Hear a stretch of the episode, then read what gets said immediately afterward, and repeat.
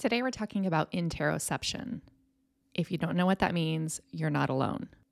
You actually know more about it than you realize. Interoception is sometimes called the eighth sense, and it's the ability to sense the entire condition within your body.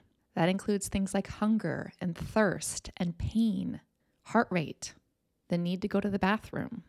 As our children are growing, their interoception is increasing but most of us will experience some frustrations along the way. If you've ever had a kid get hangry or wait too long to go to the bathroom, then you've been challenged by interoceptive awareness. And that's what we're talking about today. Hi, this is Denaye. I'm the founder of Simple Families. Simple Families is an online community for parents who are seeking a simpler, more intentional life. In this show, we focus on minimalism with kids, positive parenting, family wellness, and decreasing the mental load. My perspectives are based in my firsthand experience raising kids, but also rooted in my PhD in child development. So you're going to hear conversations that are based in research, but more importantly, real life. Thanks for joining us. Hi there. Thanks so much for tuning in. Today, I'm having a conversation with Kelly Mahler. Kelly is an OT and she's an expert on something called interoception. I seem to have a hard time saying it and an even harder time spelling it. But interoception is the sense that allows us to feel our internal organs and the entire condition of the inner body. Before we get into today's episode, here's a quick word from today's sponsor. The sponsor for today's episode is Recess. Recess is a sparkling water that is infused with adaptogens for calm and clarity. The slogan on the side of the can says an antidote for modern times, which I kind of love, but I also feel like it's a bold statement. I gave up alcohol a couple years ago, and Recess has been my favorite alcohol replacement drink. I started out by drinking their hemp drinks which I love, but more recently they came out with a version called Recess Mood. And actually, I like it even better. You can buy a case of cans, which I think tastes a little bit better, but you can also get it in the powder form. It comes in little sticks and you can just add it into water. The recess mood sticks have found their way into my after school routine. When the kids get off the bus, I make myself one. And it definitely helps to take the edge off during that window of time that can feel very stressful when they're tired and hangry and feeling all the feels in their interoceptive system, right? So if you want to try it out, go to takearecess.com and you can use the code SIMPLE20 to take 20% off your first order. That's takearecess.com and use the code SIMPLE20 to take 20% off your first order. All right, back to my chat today with Kelly. So I discovered Kelly's book, Interoception, the Eighth Sensory System, a couple months ago. And I'm fascinated by this on a professional level, but also on a parent level. Interoception is the source of so many challenges that I experience day in and day out, both within myself and within my kids. And it has a big impact on the parent child relationship. And like I said in the intro, this is something we all experience it, but now we're putting a name to it so we can start to see it and recognize it and support it. I hope you enjoyed this episode. You can find links to get in touch with Kelly in the show notes at simplefamilies.com forward slash episode 281. Hi, Kelly. Thanks so much for joining me today. Oh, thanks for having me. It's a real honor to join you. Well, I found your book uh, uh, probably about a month or so ago, and I've been learning more about interoception from you. And I think it's something everybody needs to know about. Right. So I thought because I feel like the word interoception can be a little intimidating, I thought maybe I'd start with a story. Does that sound okay? Yeah, that sounds really fun. So, after the story, you can break down all the ways that interoception played a role in this story because I think there's so many ways. So, this is a really basic everyday story, which I think a lot of people are going to relate to. Um, nothing particularly interesting or unique about it, but I think interoception is part interwoven into every part of our day. Okay, here it is. So, this weekend, uh, we took a road trip and we were in the car probably about 14 hours we left the house at 7 a.m. And before we left the house, we had breakfast. We went to the bathroom and we got in our car. So we recently got a new car, and there is a very strict no eating in the car rule. Um, Kelly, do you allow your kids to eat in the car? I do, um, but my husband does not. And he, that sounds so familiar. That my kids lovingly call my car the food truck because of all the food on the floor. Okay. So that's how it was, especially during COVID. Things got really dark for a while with the eating in the car because we weren't going into restaurants, right? Yep. So we, we got this new car, and my husband has decided no eating in the car. And I'm like, all right, we're going to try this. Like, this is going to be a big change, but we're going to try it. So we've had it for a month now, and we have not eaten in the car. So we're going on this road trip, and I'm like, well, this is going to be, this is going to be hard. So 7 a.m., we headed off on the road trip, not eating in the car. They they spent about three hours watching videos on their iPads. We had a planned stop at about 10:30. We were going to charge the car, go to the bathroom, and eat brunch. So, with the chargers, we're finding out it's kind of a pain in the butt to take a road trip in an electric car um, because you don't have control over where you stop. So, the charger was at kind of in this isolated area. We were in the middle of Pennsylvania, which is close to where you live, right? Yep. I'm in So- Hershey. Probably right down the road from your house. Yeah. Uh, so we're in the middle of Pennsylvania and we're we pulled over to go to the charger and it's in kind of like a big field and there's a Perkins which is a diner for anyone that's not familiar. So we didn't have a choice. So we were going to Perkins to go to the bathroom and eat brunch. That was going to be our stop because we had to park there for 30 minutes to charge the car. So we haven't been to a lot of restaurants with the kids since COVID, eating inside at least. So I think that I was a little bit hesitant, but again, I didn't have a choice because this was our only place. And so we went in. It was Saturday at brunch. So it was really, really crowded and literally no one was wearing a mask. And in New York, everyone wears masks all the time. So this was new and a little bit uncomfortable being in this really crowded mes- restaurant with no one masked. And so here we are in the middle of the brunch rush at Perkins, and the kids are squirmy. And I'm attributing this to the fact that they haven't eaten anything, no snacks in the car. Um, and they'd been on tech for three hours.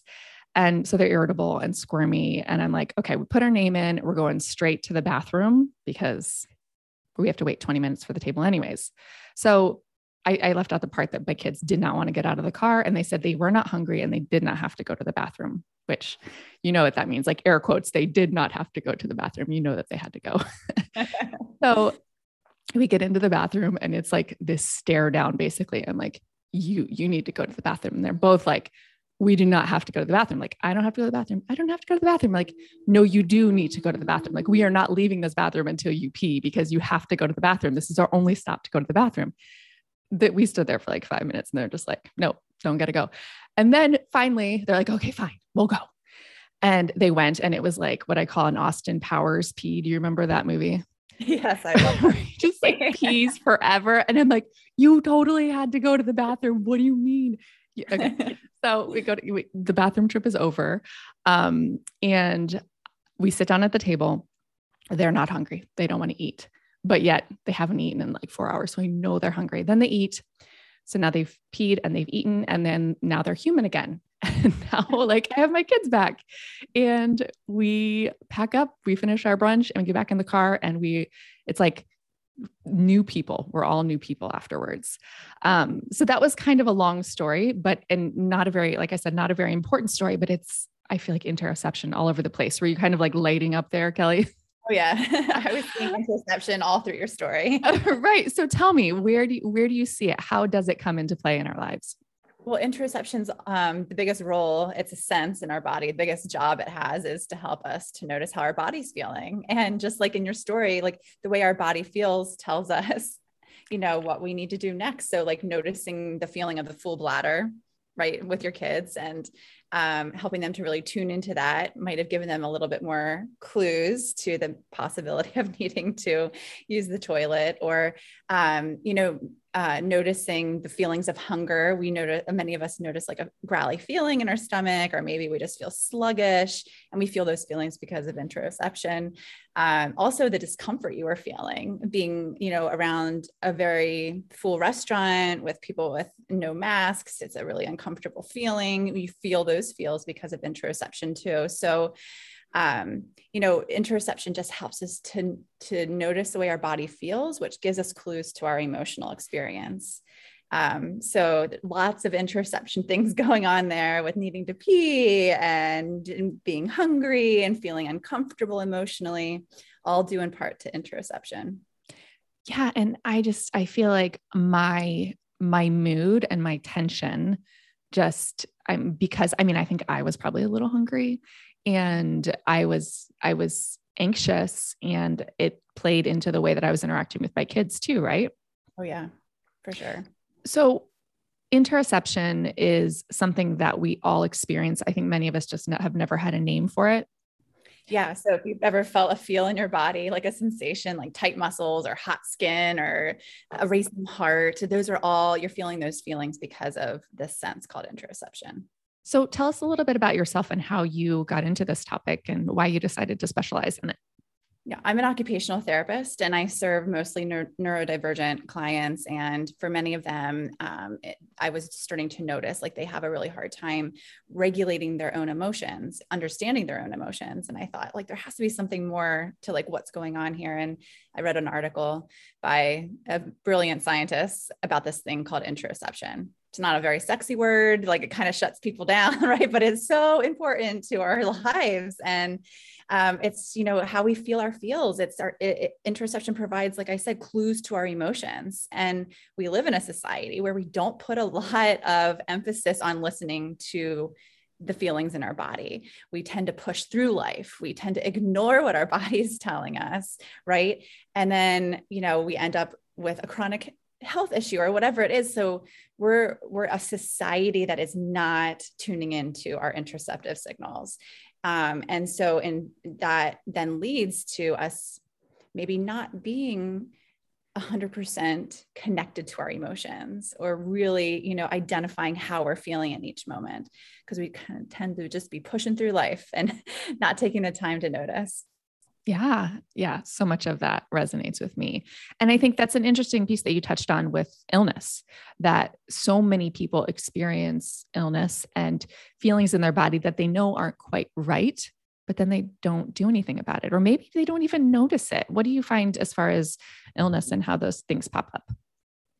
Yeah, I mean, there's really cool studies. I won't bore you with the science, but that people that are listening to their bodies, they're noticing their sensations, they're taking that time to tune in, um, seek out medical care in more timely ways. And that has like um, a really big effect. Like they seek out people that are um, having a heart attack, that people that have higher levels of interoceptive awareness, which just means that you're noticing and understanding your body signals, they seek out care and they have better health outcomes because they're getting timely care. So I mean, interoception is important to our health and and and really taking that next step to care for our body's needs.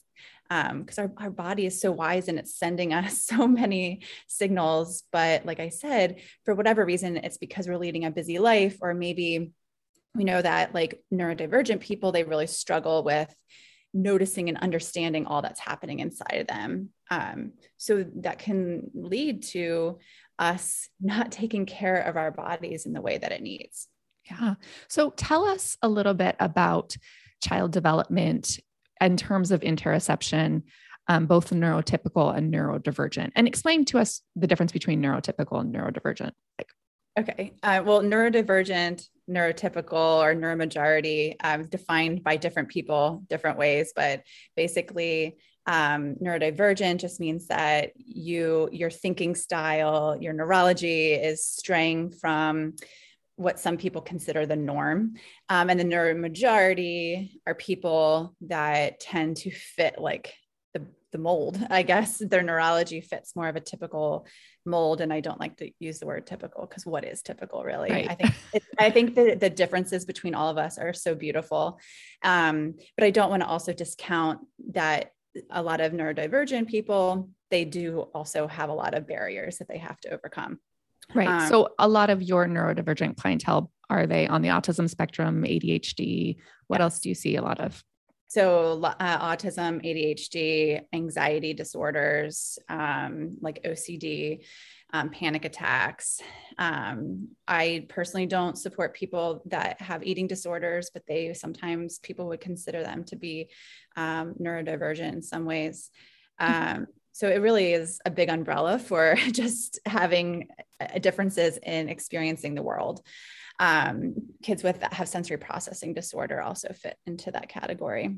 Um, and so, what we know about the development of interoception, we know that most infants are born into this world noticing the way their body feels. Like if you just think about it, like if with your own child, born into this world most likely noticing discomfort in their body. And what do they do when they're uncomfortable? They cry, right? And that alerts the caregiver that something is off within the child's body, like something is uncomfortable, and that caregiver steps in and takes care of your child's needs. Um, so at that point in time, the infant might not know what that feeling in their body means. Like they might not know that, oh, this means I'm hungry, or oh, this means I am cold, or oh, this means I need a social cuddle. Um, but the, the through all of that interaction with the caregiver, that caregiver is providing a lot of valuable information about that infant. They start to learn, the infant starts to learn, like, oh, this feeling in my body means I'm hungry. And when my caregiver feeds me, that discomfort fades away. So they start to learn as they grow about the feelings in their body and what things promote comfort for them. Um, and so that basically is pretty much all we understand about the develop, de- development of interoception. Um, it's a really new area of science. We have a lot to learn. We're not 100% sure what's happening with the neurodivergent interoception experience. We know that a lot, if not mostly all neurodivergent people experience differences in interoception. Um, so does that usually look like an under responsive interoception system or an over responsive interoception system? yeah, it's different for everyone. We all have different levels of how aware we are of our internal signals or interoceptive signals. And for some people, they can be at the extreme ends of that that that spectrum of awareness. And for some people like you said they can be overly aware and they feel so many different sensations happening on the inside of their body at once. It's like really hard to make sense of what should i pay attention to? What does it mean? Um, or you could be on the other end of the extreme and um, be under aware of how your body is feeling. So you might miss important signals like that growling stomach or that full bladder and say, I'm not hungry or I don't have to go to the bathroom right now. Um, or for some of those people, like they only notice really intense feelings. So they don't notice that they have to pee until they have to pee and it's an emergency, or they don't notice that they're getting upset until they're in a full meltdown. So they're really missing those subtle signals that a lot of us um, notice as like clues that uh oh like something's starting to be imbalanced in my body. Uh, and that's the ideal window to to take care of our body not wait till it gets to an extreme point.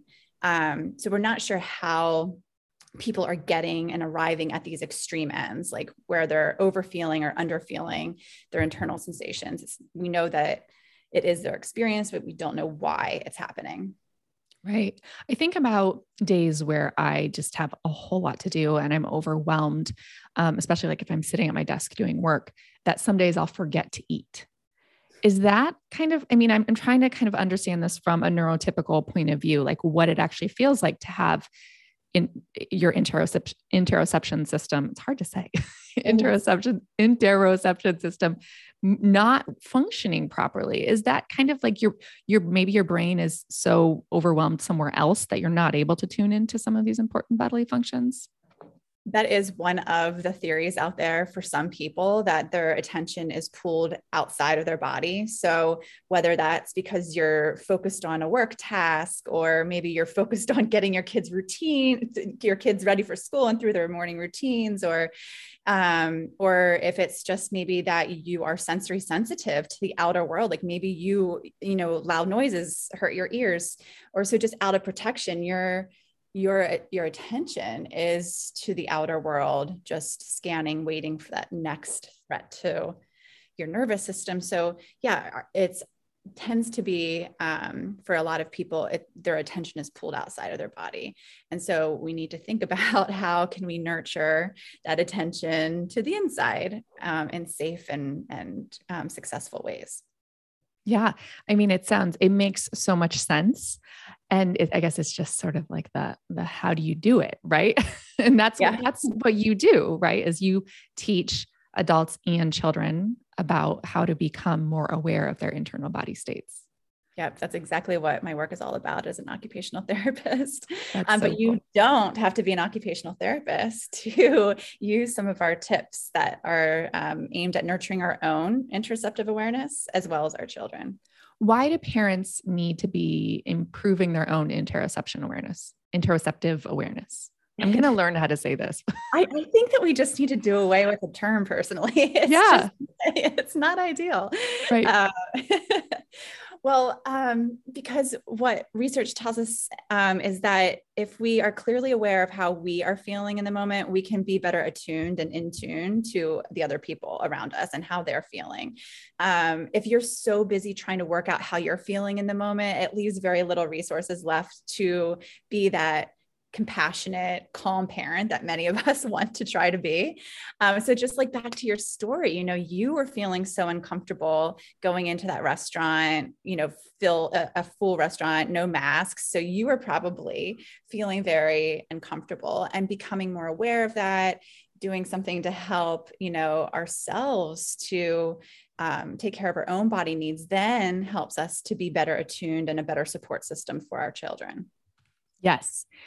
And I think that many of us as parents, I mean, I, uh, Jen, I would say that I have, I've always been pretty in control of my emotions, aside from maybe when I was a teenager. Um, but parenting, I think, pushes all of us to our limits. And how do we become aware of these internal states in order to keep better control so that we don't lose it and we don't start to yell? And that emotional regulation is a piece of this, right? Yeah, interoception is the foundation of emotion regulation. Like you have to be clearly aware of how you feel in order to know what to do to take care of your emotions. Yeah. And I know when I tend to feel overwhelmed and like kind of uh, my my fuse is getting shorter and shorter, I clench my teeth. That's kind of my like thing. I clench my teeth and my shoulders get higher and higher, like closer to my ears. Um, but I don't always notice when I'm clenching my teeth and when my shoulders are getting higher.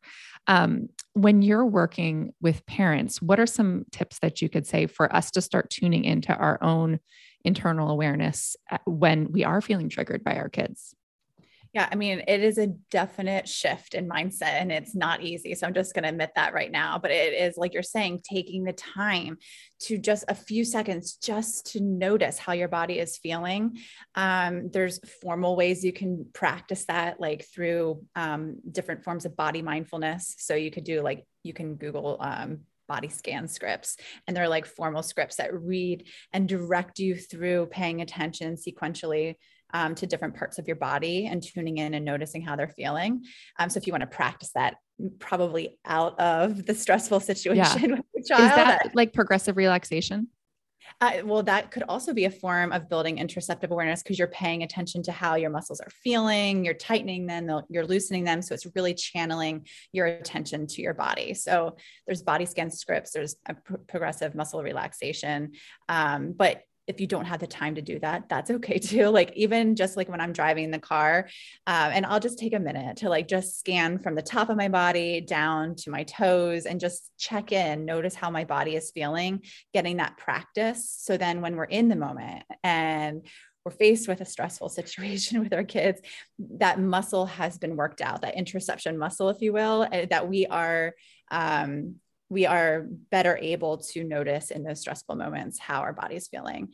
Uh, most of our work, we, we're doing it in calm and we're practicing in calm and regulated moments first. Like we can't be able to show up in like in a stressful moment because that's not going to be successful. And there's no shame in the fact that if you are escalated and things explode, like you get to try again. and I think that's so important for parents is that like our kids are so forgiving. Um, when you, talking about progressive muscle relaxation, I have a little story actually that I think gives me a lot of hope. Um, so when I was nine years old, I used to do this summer program for gifted students. And every summer we got to pick our different classes that we wanted to do. And one class that was required, it was like summer school. One class that was re- required was called Fast Lane. And it was all focused on, you know, assuming that the kids in this program are probably going to be in the fast lane of some sort, how to cope. And we learned progressive mu- muscle relaxation in that program when I was nine. And I still use that same technique that I learned when I was nine today. My whole life, I've used it. That's incredible. It can be a very powerful method for a lot of people. Yeah. And I remember being nine years old doing it, being like, wow, this feels amazing. And how I literally could feel every single part of my body. And sometimes I do a lot of mindfulness stuff with my kids. And sometimes I feel like, this isn't making a difference. This isn't helping. And then I remind myself, like, hey, you learned it when you were nine and it actually has helped. And um, I don't know. So that's hard. I think what I, I think we've all tried, many, many of us have tried to implement mindfulness practices and and techniques like this, but it's hard to be consistent and i think it's hard to notice when something's helping how do you how do we find the right techniques or things that are helping us that will help us um, well, my work is all about trying to embed strategies in your daily routine, so you don't have to stop and do something different, like separate, and or start something new. Like, you know, I have also tried to implement mindfulness with my kids, and I've met, I've been met with some resistance if right. I'm gonna, if I'm gonna admit it. but I'm like, but your mom, this is what I do for a right. living. so how do we find just everyday opportunities? That's like what we're we're trying to do. We're adapting body mindfulness to make it accessible for real families and real parents. So just finding opportunities in the day to to build your child's curiosity like guide their attention to like um, we, we chunk our work into one body part at a time. So helping them notice one body part in that moment makes it a lot easier. So like when they're washing their hands, just saying, like, how do your hands feel when, you know, you're washing them or um, maybe you're helping them tune into how your, their heart is feeling. And like, how does your heart feel when you're running around on the, at the park or um, just little moments, just nurturing that curiosity just through our language and just asking them questions and not putting our experience on them. Like that's really important. Like we want to nurture their own interoception journey. We don't want to be telling them this is the biggest mistake I see people making is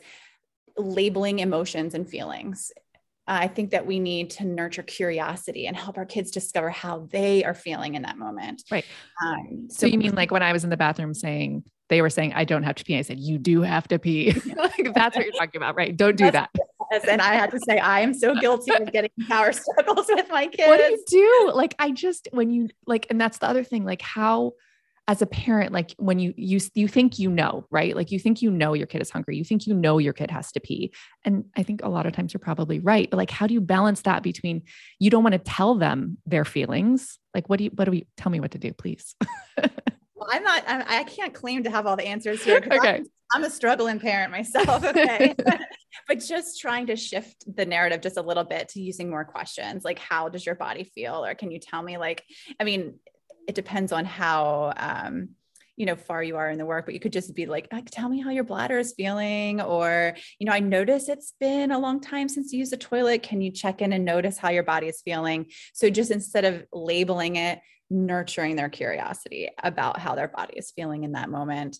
Um, also, talking about the fact like, how do you think your bladder is going to feel in another hour or two from now when we don't have a toilet? Like, you know, just kind of helping them to think through that in the moment instead of just saying, you know, you, I know you need to pee. So, nurturing that curiosity. But again, okay.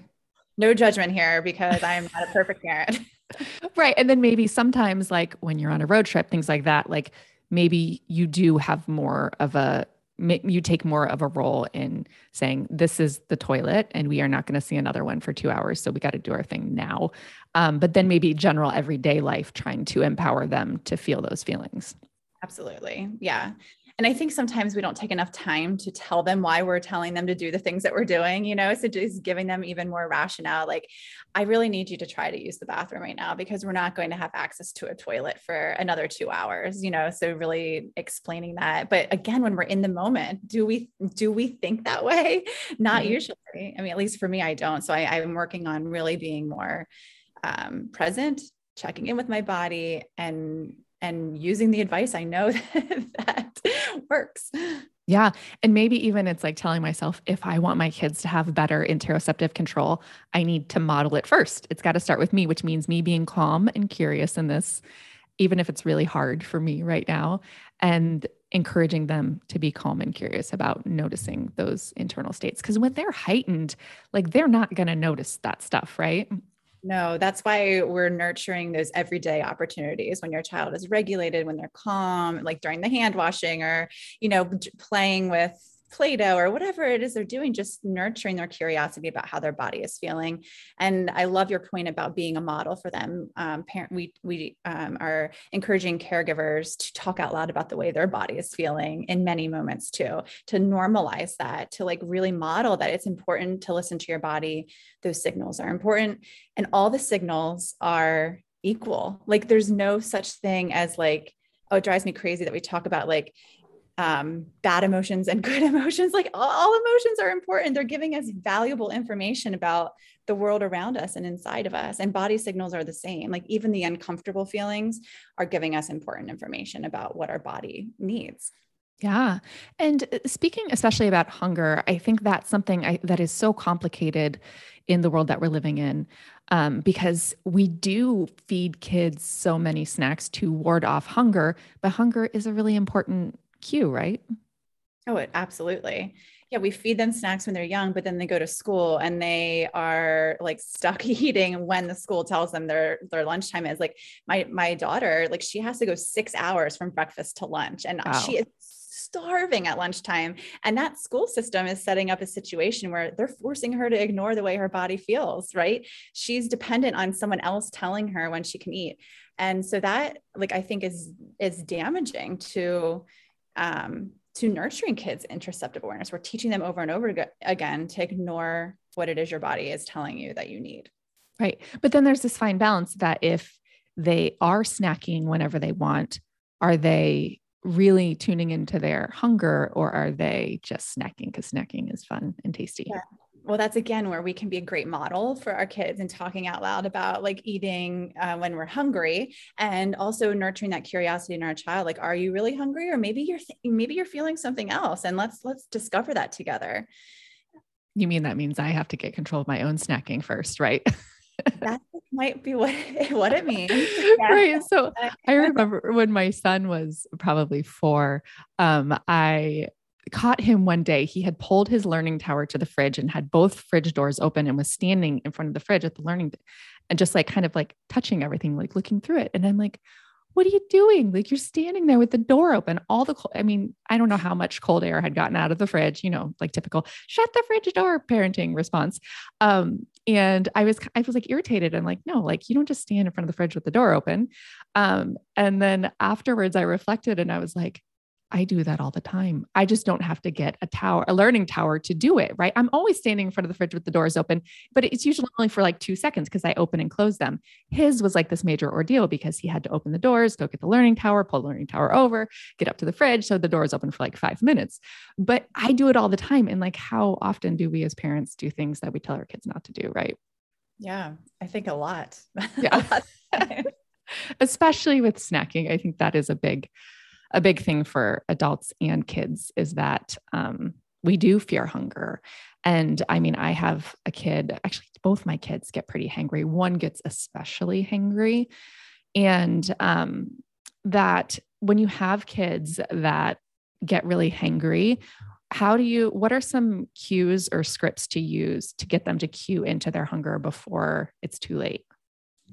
Well, I would watch for patterns in your children and like kind of start noticing like when how long can they go until they start to hit that point of hanger and then you want to try to work in the moments before um, the hanger so really helping them to start tuning in noticing how their bodies are feeling taking some calm moments um, to check in and encourage them to notice how their body's feeling and maybe helping them link that like what do you think that means for you? Like could it mean that you're hungry maybe? I don't know. What do you think? You know just kind of nurturing that curiosity but you want to try to work in those moments before the hanger strikes.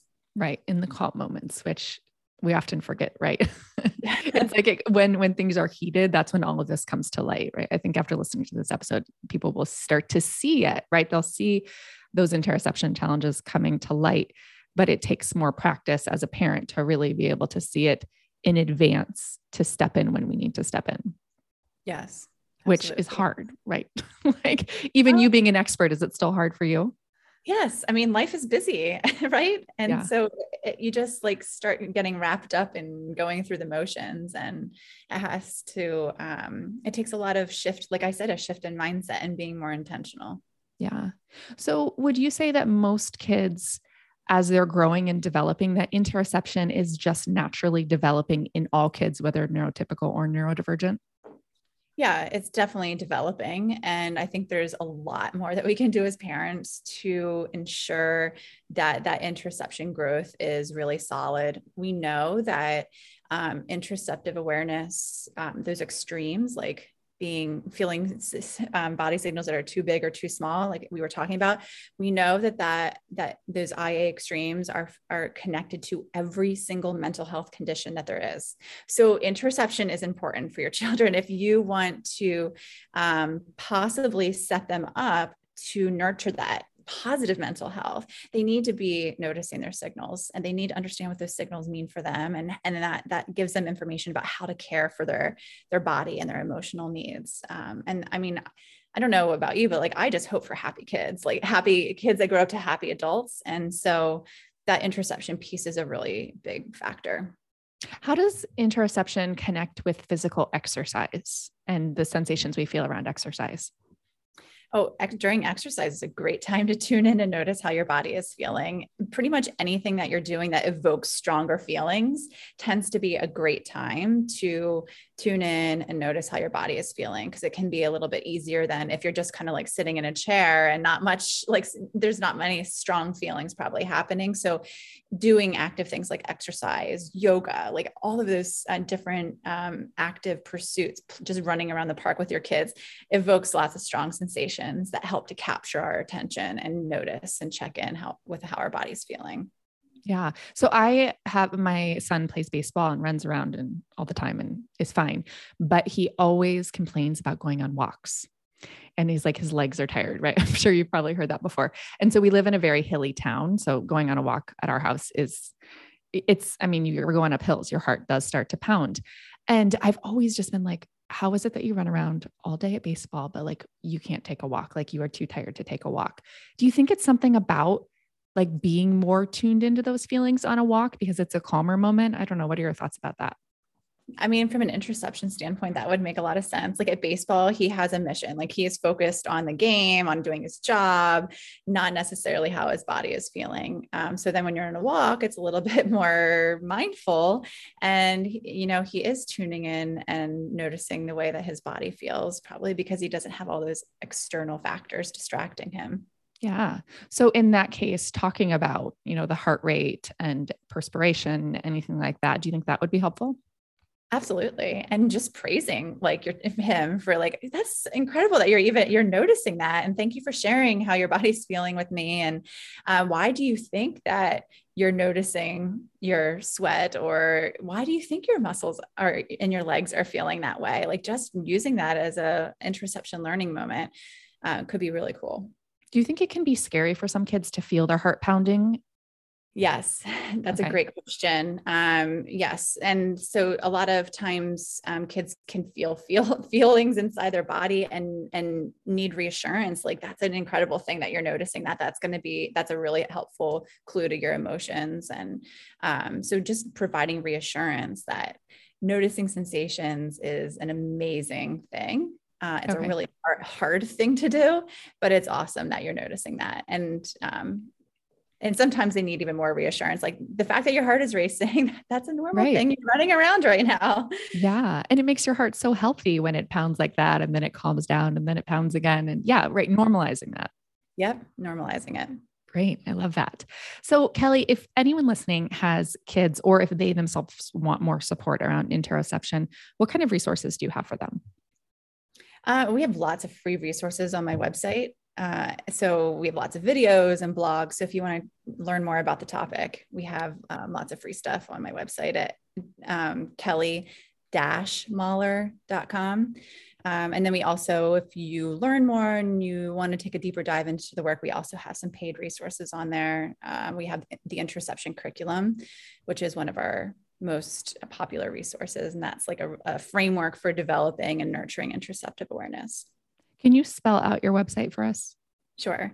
Um, it's Kelly, K E L L Y dash Mahler, M A H L E R dot com. Great. And I'll put that in the show notes too. super helpful. What about do you have resources for professionals like OTs, any other OTs who maybe don't have training in interoception? Yeah, we have lots of on demand courses and we host a live course every month, and they're geared towards. Uh, we have professionals like OTs and speech therapists and mental health providers, but we also have lots of caregivers tuning in um, depending on the topic that we're covering. Okay. Would you say that all OTs are trained in interoception, or is this kind of something they need to post specialize in and learn more about after grad school? Um, we're getting better at implementing interoception into OT schools and classwork, but not all OT programs have it embedded yet. Um, and some that do, they might touch on it for like a one hour lecture if they're lucky. So it is definitely something that um, people are getting trained in um, after graduation and you know ots are really primed to be the leaders in this work but it also fits so nicely into many other professional interests like mental health providers and um, like i said speech therapists physical therapists um, teachers. We have tons of educators that join us. Oh that's um, great. yeah. so if um, anyone has a kid who is seeing a professional or who has a teacher that might benefit, we could they could send your information their way too. Because I guess you can't just presume just because someone is trained as an OT or another professional that they know about interoception yeah they many times they do not know about interoception. So, so yeah sending them to the website could be a really great place to um, get them started. Uh, a lot of caregivers are learning about interoception. They um, might see signs that their child might be struggling in this area and they want support and then they try to find a support system and it's really it can be really challenging because there's not a lot of people trained but we are working hard and change and to, to change that. Good i love that. Well thank you so much kelly Thank you for having me. It was a lot of fun today. Thanks so much for tuning in. If you've enjoyed this episode and you feel like you learned something that you want to share, you can take a screenshot of yourself listening to it and share it to your Instagram stories. Make sure that you tag me so I can share it too. Another easy way to share is with the website simplefamilies.com forward slash episode 281. That's also where you will find the show notes to get in touch with Kelly. As always, I'm glad to have you here and I will talk with you soon.